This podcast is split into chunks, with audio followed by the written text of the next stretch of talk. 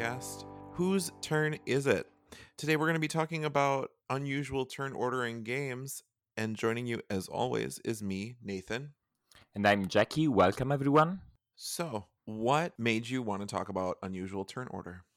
So, it might be that I just finished the new Time Stories Revolution, the first installment of the new series of Time Stories, the Hadal Project. Did you like it? I like it. I feel that they are now going in a different direction. The way they use time traveling and all of that. I don't want to spoil it for those of you who want to try it and play it on their own. But I did like a lot of the changes they made. What about you? So, when Scott and I played it, it was bad. We missed probably about half of the game. Ouch. Because when we, I'm trying to figure out how to say it without spoiling things.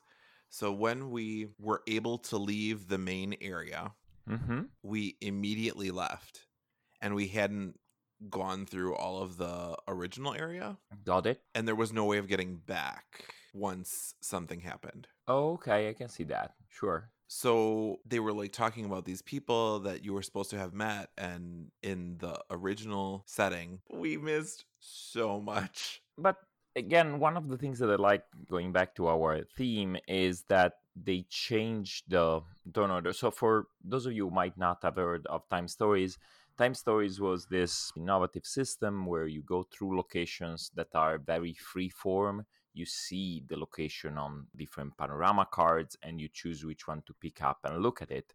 But it was still very turn base. So in this turn, you go to this card and I go to that card. And in the next turn, I move to this card and you instead do a test. Now they have made it so that you have basically action points that you spend, but that you spend throughout the game, not in each round. And so it's very freeform and hence what inspired my interest for different turn orders. I must say that compared to the old ones, they streamlined quite a bit. They got rid of the very quonky fighting and testing system of the previous one with the skulls and the rolling and the matching the skulls that you roll to the skulls that you add on the difficulty of the test and I, i'm getting headaches just by describing it I also really like the way they try to bring in branching conversations into the game.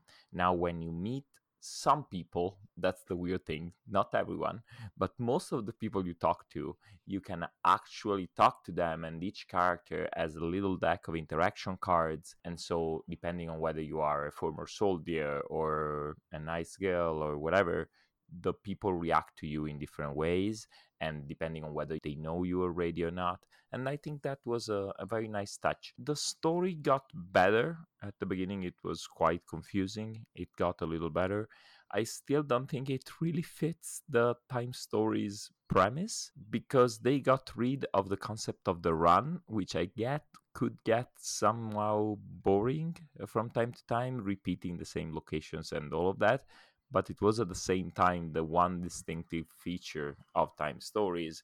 Now, this is just an exploration game with a veneer of time traveling. I'm interested to see where this series goes because I feel like the way that they are approaching it now could take it anywhere. The next one is Midsummer Night. Yeah, Midsummer Night. So it takes it into a fantasy realm. Not that the other ones were super realistic, but definitely more realistic than a fantasy Shakespearean setting. Yeah, absolutely. And I think that's the weird thing about this one as well that it's in the future. So time travel that goes from the future to the future doesn't feel like time travel in general.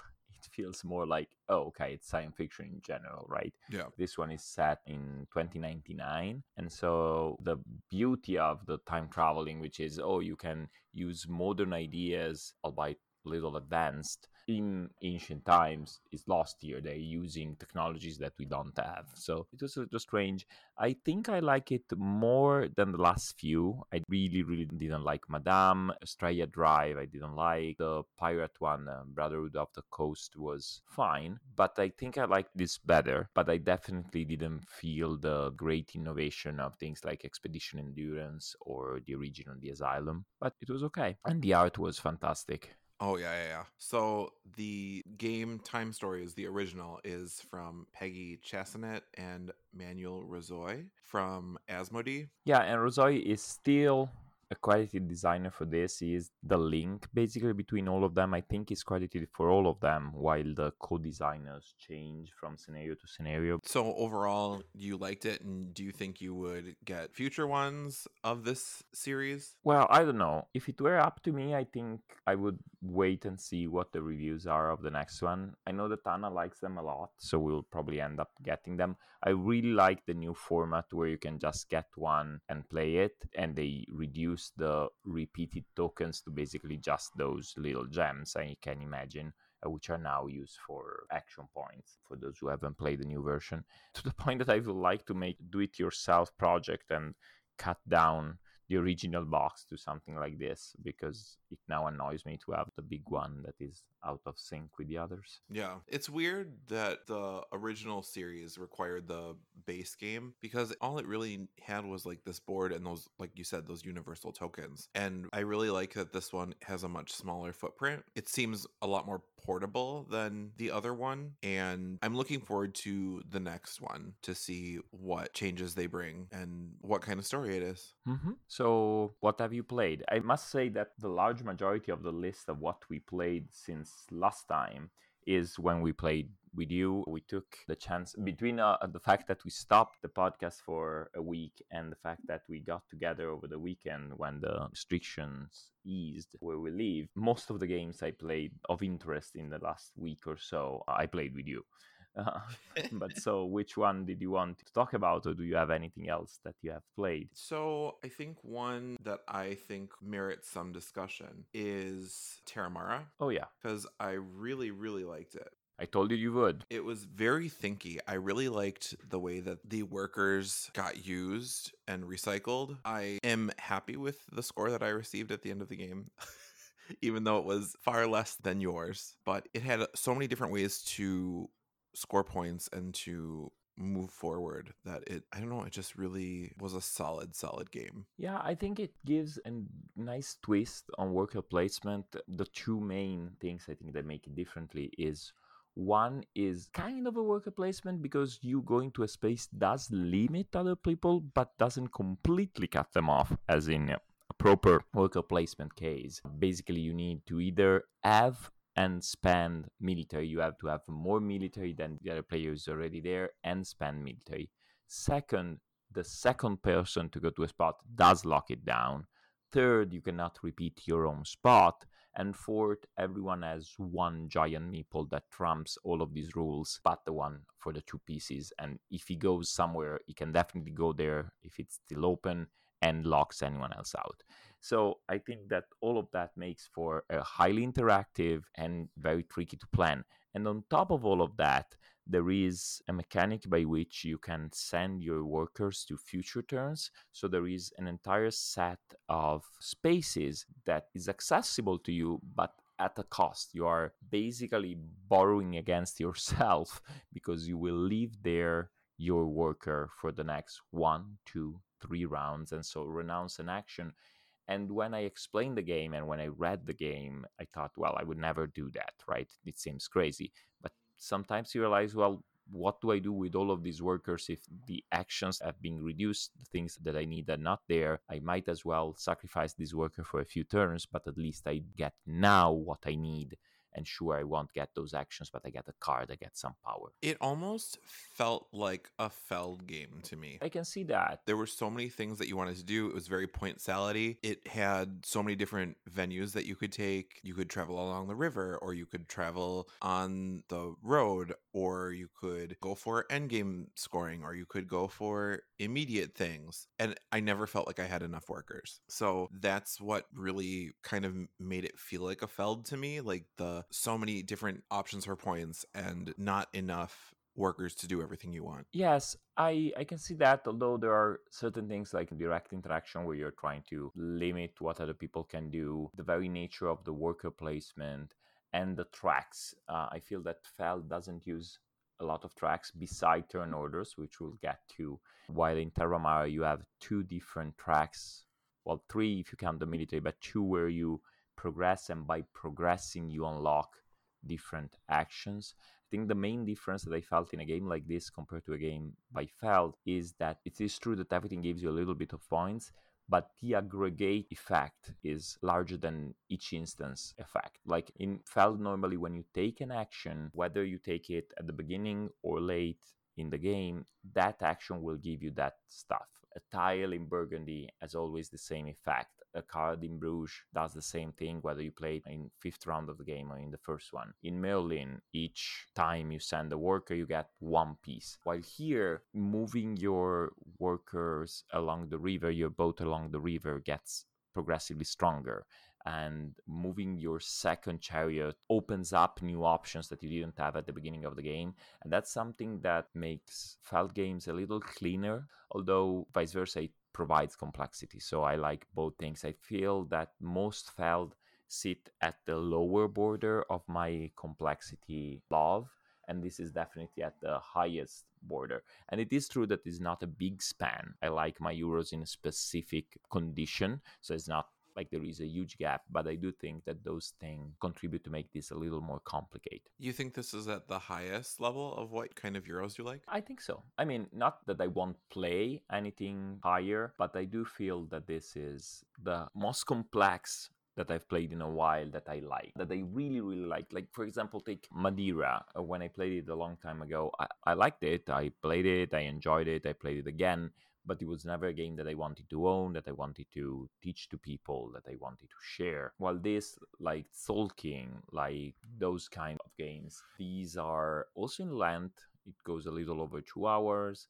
Those are the kind of games that I like a lot. I feel it falls in the same complexity range of a Newton. It's slightly more complex than a Gugong. I really do think that that's the complexity I want. Yeah, I thought it was a good game. I didn't feel broken so it might be a little under the highest complexity level that I enjoy. I didn't really get an engine going, so I think that's where I fell behind significantly, but I did like the actions that I chose. Yeah, one that I didn't particularly enjoy the complexity of, I thought it would be more more deep for how many moving parts where there was Gentes that we also played over that weekend. We played that two player rather than three. By reading the rules, I was super excited. It's basically a civilization game, although the theme is weak. And you have a board with a bunch of different actions you can take. And to do the action, you take the corresponding tile, place it on a track that is your time track, and occupy other spaces on that track with time. So you're managing your time, and if you spend a lot of time this round, you will have fewer action next round, something like that and it felt very exciting. But in the end, it was just okay. This turn, I will do three actions rather than four. You needed to unlock spaces. The cards came out in a random order.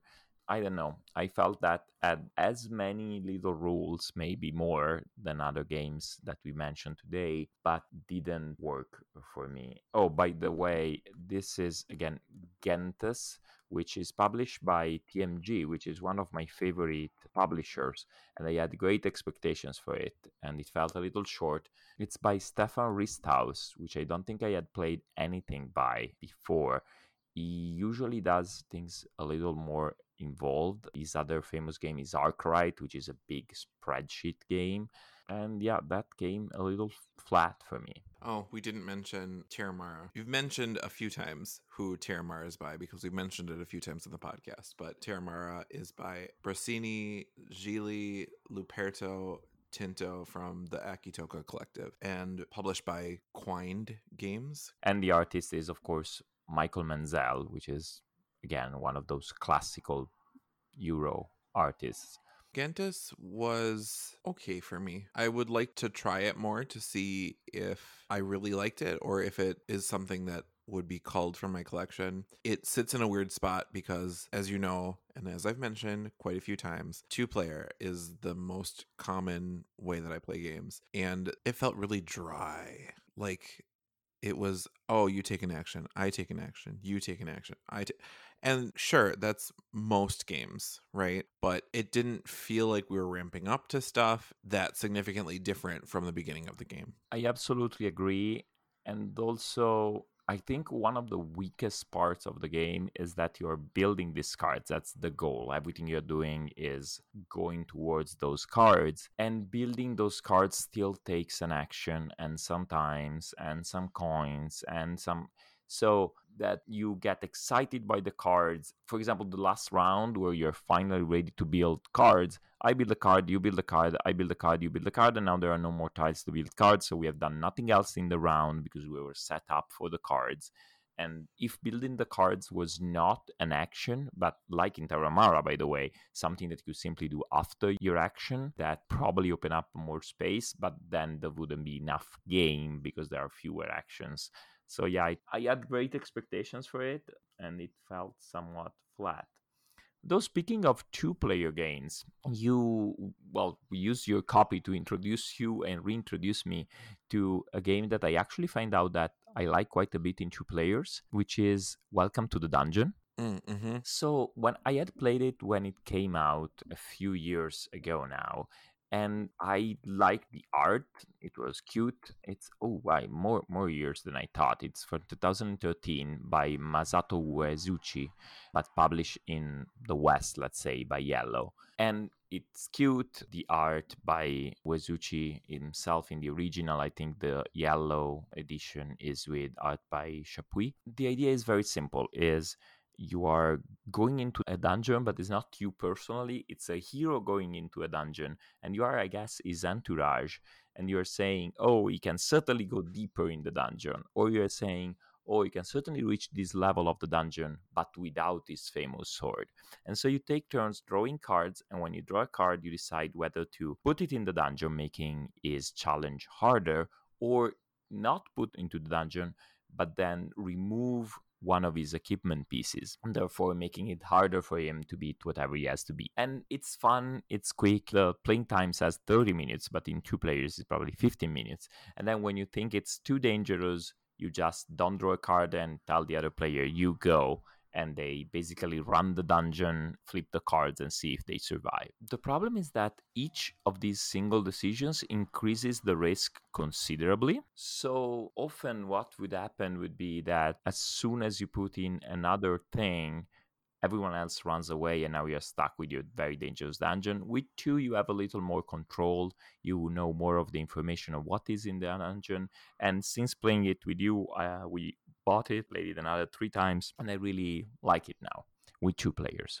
Good. I had not played it before, so I was excited to try it. It's fun. It's a little push your luck. You know, how many things can I take away before the other person calls my bluff? So it felt a little luck based, but it's also a strategy because you are putting in things that, you know, maybe are easy to beat or you're taking things out that are easy to beat to reduce the likelihood of completing the dungeons. I liked it a lot. It brought a lot of game in a short amount of time. Anything else that you played that you or that we played that you wanted to talk about? Did you want to talk about Trismegistus?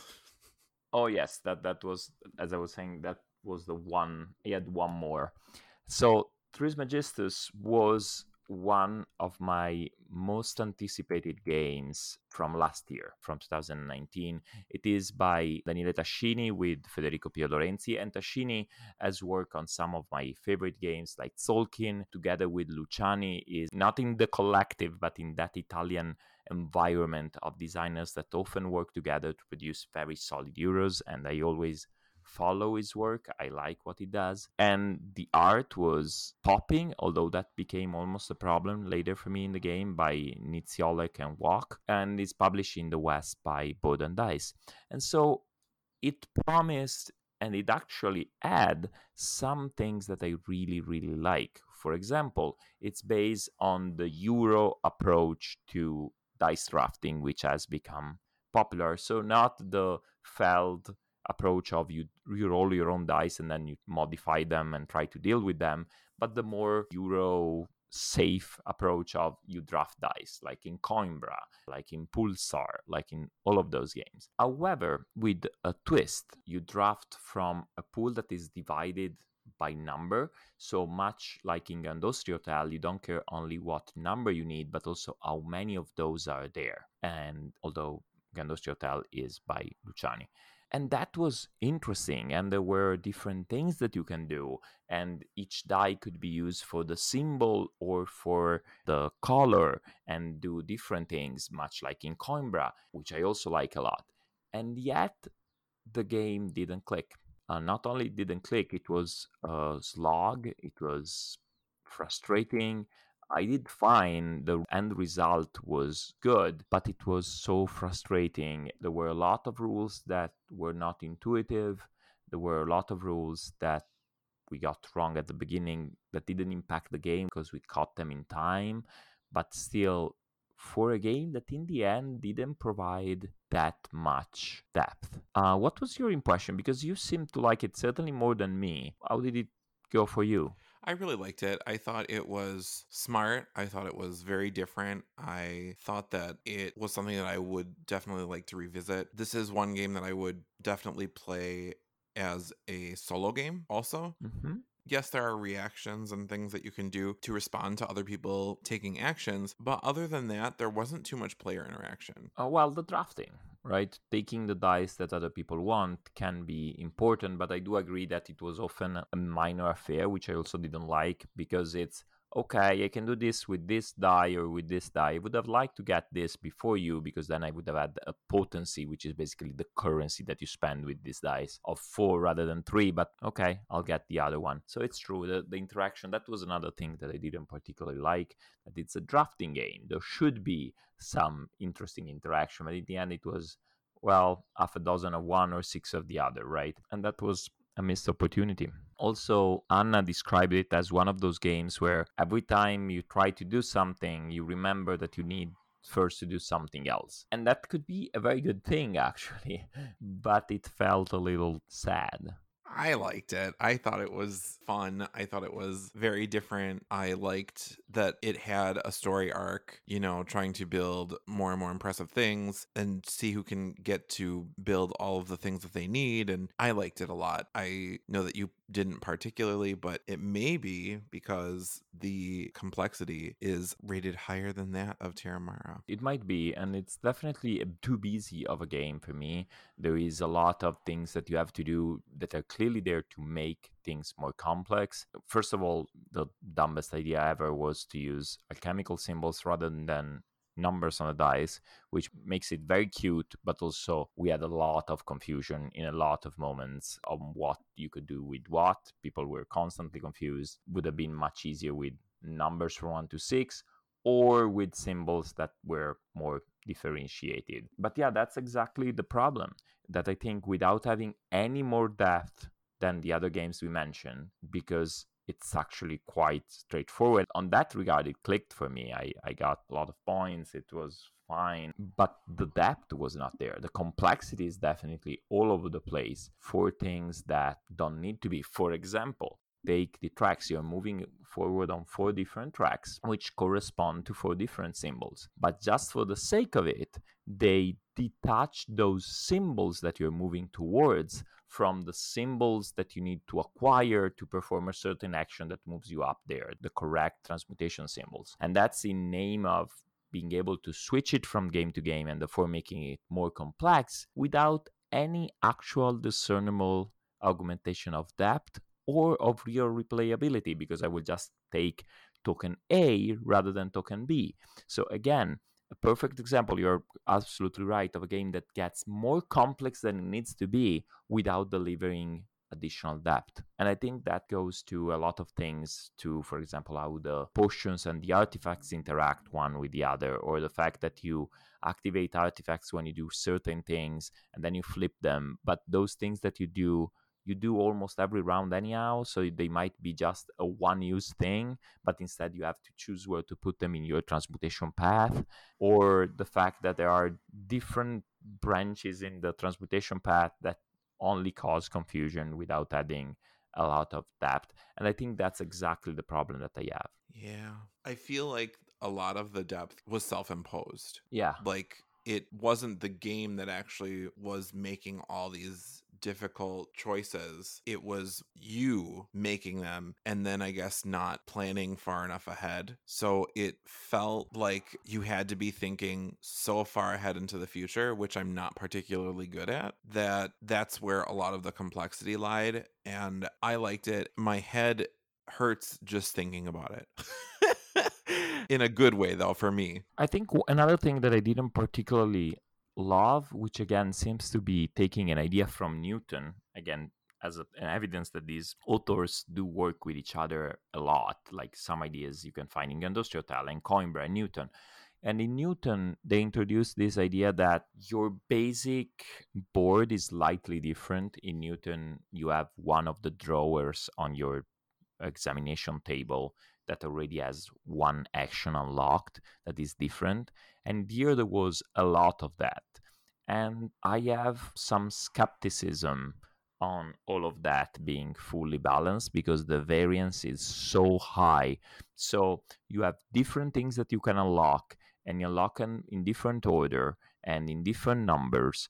And on top of that, you have a set of tiles that are randomly placed, but the set is different for each player. And it felt like some were strictly superior to others for example, getting reactions which allow you to copy one use of another people die compared to being able to change the color of your die, which doesn't add anything to you, just gives you more flexibility. And so the person who had no way to get more reaction, in this case, Scott, that gets really, really tricky. And there were a lot of things like that. So I am not a big fan of these completely asymmetrical boards, but in which is not, oh, you have this one specific power that we have designed, but just, okay, this line is different for you, and this grade is different for you, and all of these tokens are different for you.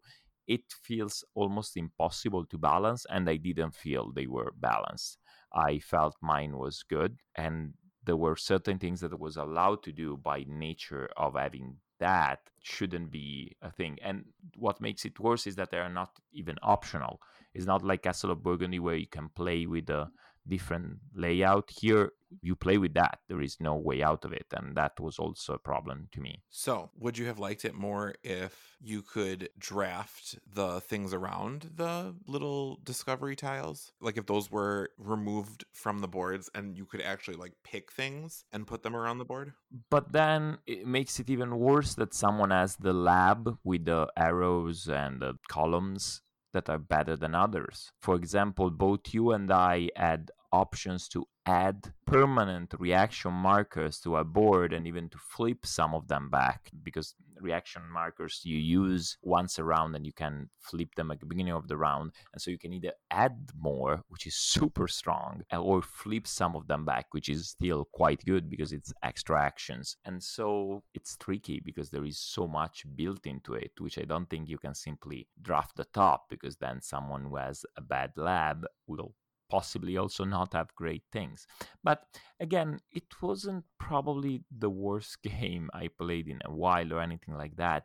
It was just that I had so much great expectations, and in the end, it became quite repetitive. I felt that, okay, I will do this to move this stuff here, and the artifacts were not particularly interesting the fact that every little thing needed a token and sure it was easy enough to acquire but again complexity over depth and that's not something that i love. So the million dollar question is would you play it again? Maybe two players not more. Sure i would but it's not something that i will ever suggest or request Fair enough. Fair enough. While I liked, we talked about this last time as well, but I really liked our last game of Newton.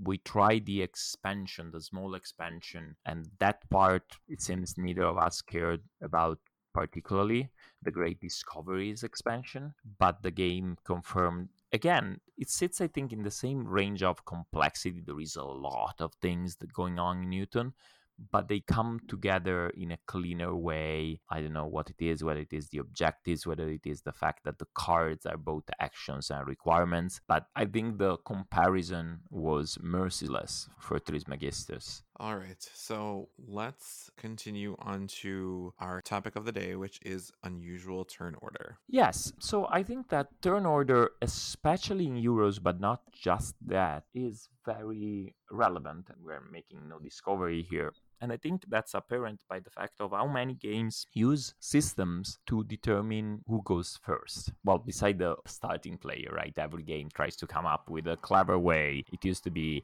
always the youngest player or something like that. Now they have things like the last player who visited a boat or the last player who ate pasta. And I understand they're trying to be funny, it comes down to randomize first player. And then there are games where the first player changes. A lot of Euros have an option for you to go and become first player, including Terramara, but including many, many, many others. But what I was curious about was games where the turn order changes throughout the game. And that obviously shines most in games that are more than two players or even games that are designed for two or more players when you play them with more. And it was interesting in games where the resolution of the actions or of the turn is not simply going around the table, no matter who starts because I think that well, first it confuses me all the time. I always go out of order when that's a thing. That was a thing in Trismegistus, the order of the action played. My ideal target for this would have been, and I don't know if I have found one, one in which every action is taken in a different order, not just every round composed of many turns, but we will get to that. So, what do you think? Do you like uh, fragmented or a modified player order, or do you prefer the beauty, the elegance of the well, this turn I start, and then player two and three go, and then next round player two starts, and then player three and myself go, and so forth and so on. I think it depends on the game, honestly. For example, a game, Lords of Xidit, is very fun to figure out how you can best action program something, knowing that next turn you're going in a different spot in turn order because in Lords of Xidit you are action programming your turn and it resolves one by one around in sequential turn order. So if you went first, you will not go last. So it's fun to sort of be puzzly about certain things because that game it is huge what number you are in turn order. But I do also enjoy the other games that really have just a different way of looking at turn order. Yeah, I do think you bring up a perfect example.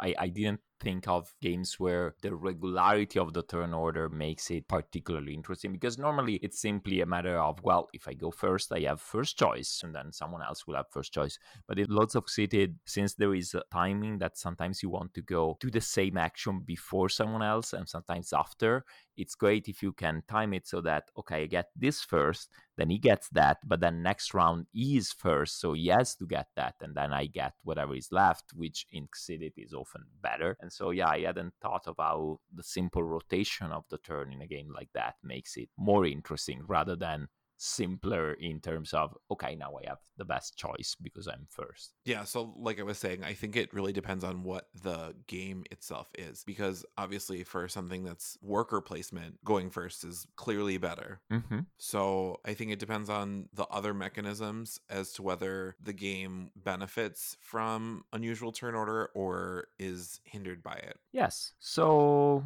do you want to introduce us to your third favorite either game or structure for turn order? Oh, I was just going to do one and talk about it more in depth. Okay, so let me build up to that with my little list. So I think one that we really like, we're used to, is Feld's turn order, which is very straightforward but changes constantly. In most games by Feld, Macau, Castle of Burgundy, Bora Bora, there are a bunch. So maybe not in most, but at least 50%. The turn order changes based on a track. It's usually resolved by last on top is first. So if I reach you, I pass you basically. I think it is exemplified best by Rialto, where you actually bid for that at the beginning of each round. The first bid in this kind of auction game is for turn order. But then there are a bunch of others, and it's the typical Feld turn order, which was popularized by Macau, but then became widely available in Castle Burgundy and things like that. My second pick is actually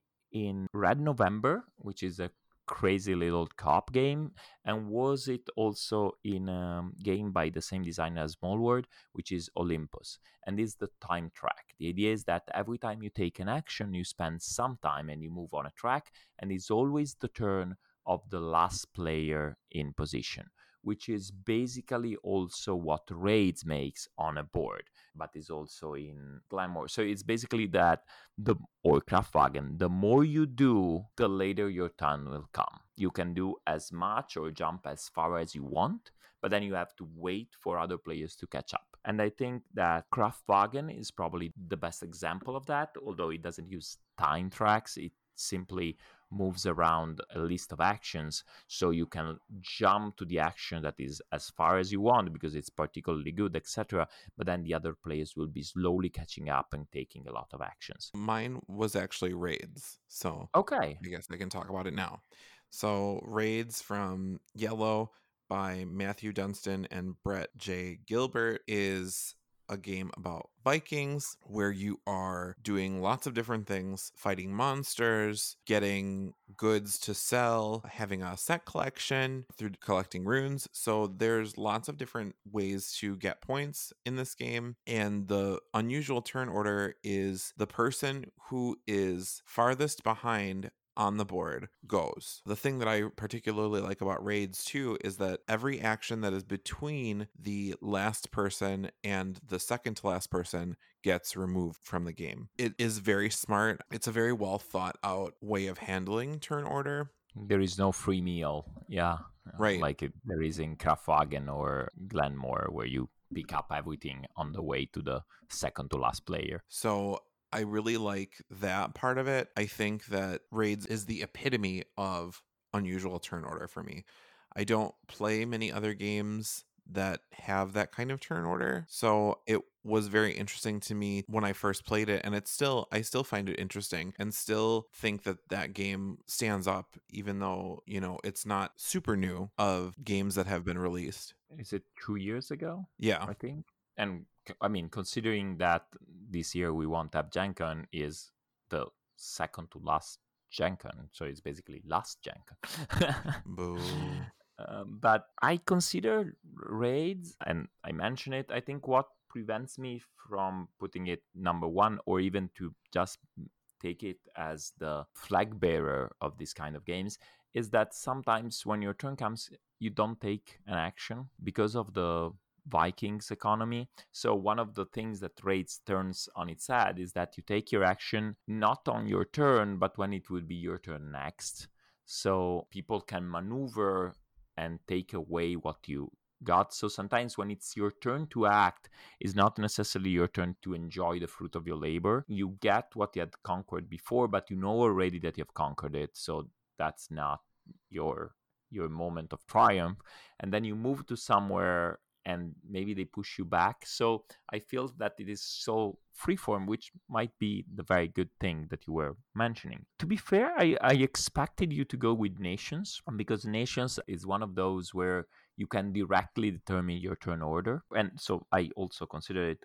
But my number one are games where the turn order changes every round and is not player beholden by action, but action related. And there are games like Mission Red Planet or Jungle Branch or anything else where players simultaneously or in order, like in Jungle Branch, they choose which cards to play, but then cards are resolved in numerical order. In Mission Red Planet, it's simply you check if there are ones, then twos, then threes. And I think the best game to exemplify this is a very rare game, which unfortunately I don't own, which is uh, Kalamako or something like that, which is a very fun game where you don't want to be playing the lowest card nor the highest and you manage your card. But in general, games where you can choose what to play, but then the number that you play determines the order in which you play. So where there is no knowing in advance who will go first. And I do really like that. Yeah, I those kinds of games. I feel like the strategy portion behind raids is what really pushes that to the front for me. Mm-hmm. I think that that is what makes them so unique. It's just another layer of strategy that you have to think about that I really enjoy. Mm-hmm. So, in general, I think that the changing and the structure in which turns are taken is crucial to the interaction between players and that's true of board games of card games or role-playing games the way in which you sequence your actions. And that's why i find that very important even in games where the turn order is fixed but where maybe the actions are reduced to a smaller chunks so you're constantly involved. Because i feel that the risk with fixed turn order is that sometimes especially when it's very long you feel that oh i'm always played last and that's not necessarily fun i would like to finish this conversation on whose turn is it with my opinion of the worst turn order. Do you have a candidate for that? Do you oh, know oh, no. what I'm talking about? So I think I have a very strong contender for this.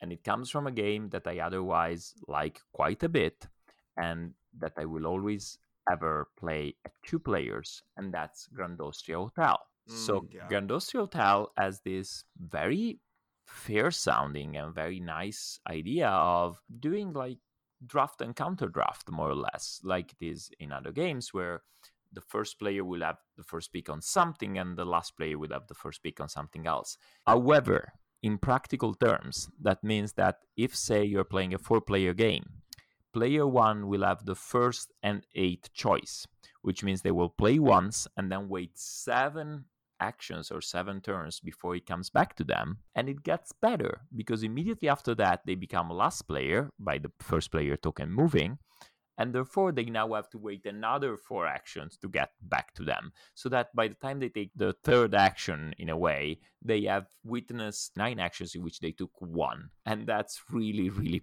painful. Not only time of the game is long with four players but it feels like you're not playing for a very long time.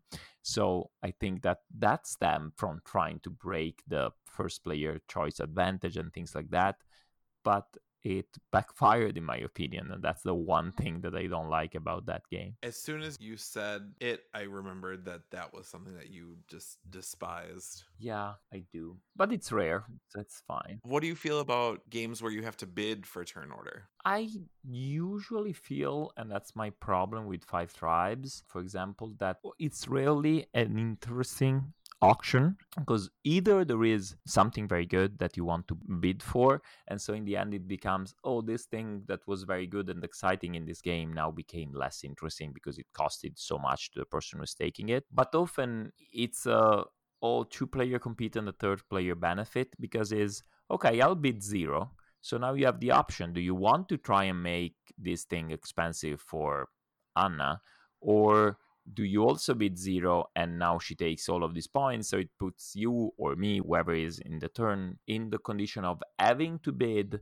just knowing that the other player will overbid you and not enjoying the staying out of it aspect. So while i liked it in theory i often find that it's not my favorite moment in games. It's weird it's how much is this worth and again, often with five tribes, it happens that they, people go, oh, zero, zero, zero. Oh, I have to pay one and be first.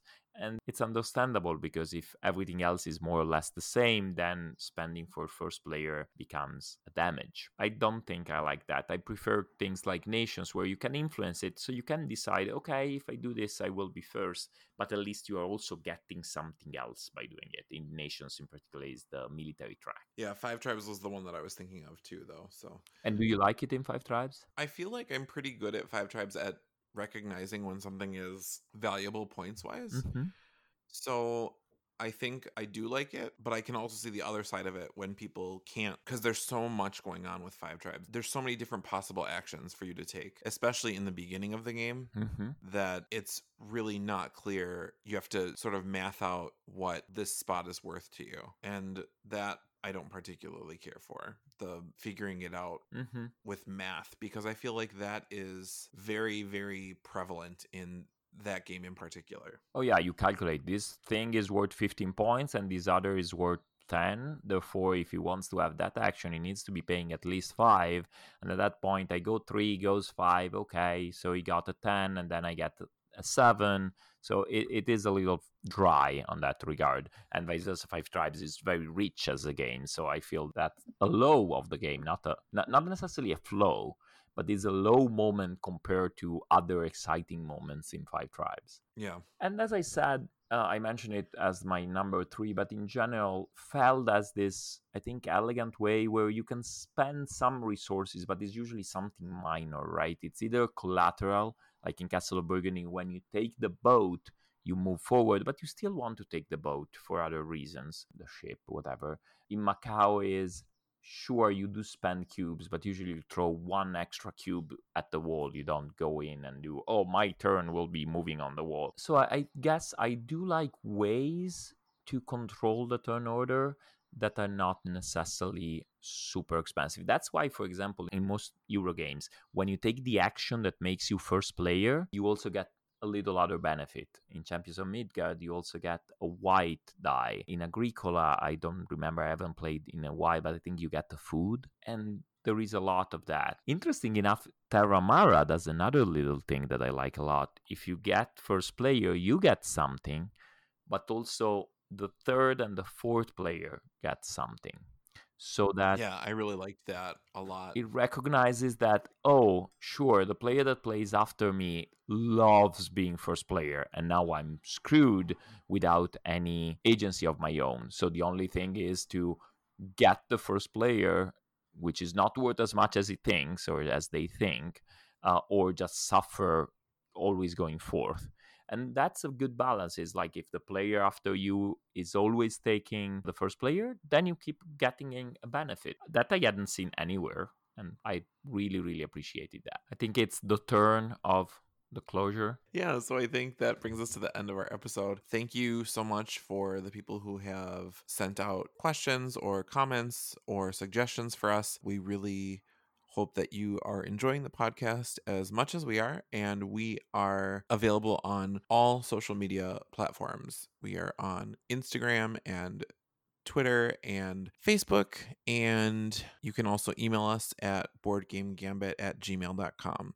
If you have any suggestions or topics or anything that you would like us to talk about, we are happy to hear from you. So, signing out, it is me, Nathan.